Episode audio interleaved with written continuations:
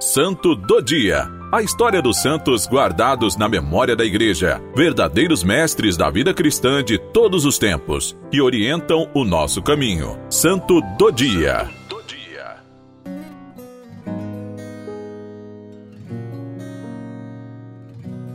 Hoje, 15 de dezembro, dia de Santa Cristiana. A vida de Santa Cristiana é um grande testemunho de que nada é coincidência, mas tudo é providência. Os georgianos consideram-na um instrumento providencial da sua conversão. Ela era uma escrava que vivia na Grécia nos princípios do século IV. Teria sido levada cativa para essa terra por guerreiros vitoriosos ou teria lá procurado voluntariamente asilo fugindo da perseguição que se desencadeara na sua pátria. Ninguém sabia qual era sua verdadeira origem. Só a conheciam pelo nome de Cristiana ou Nina.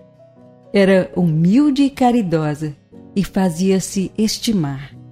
Quando alguma criança caía doente nessas regiões, a mãe a levava de porta em porta a fim de consultar as vizinhas sobre os melhores remédios a aplicar. Um dia foi ter com ela uma pobre mulher, levando nos braços um menino moribundo.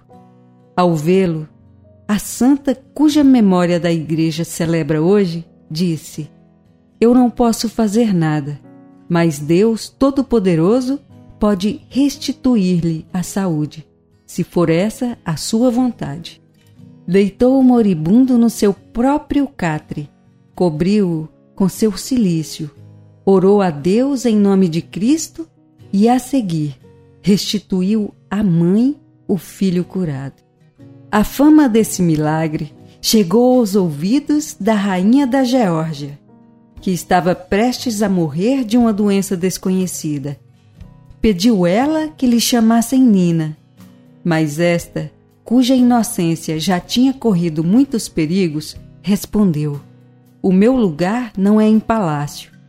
Foi então a rainha ter com a escrava e recuperou a saúde.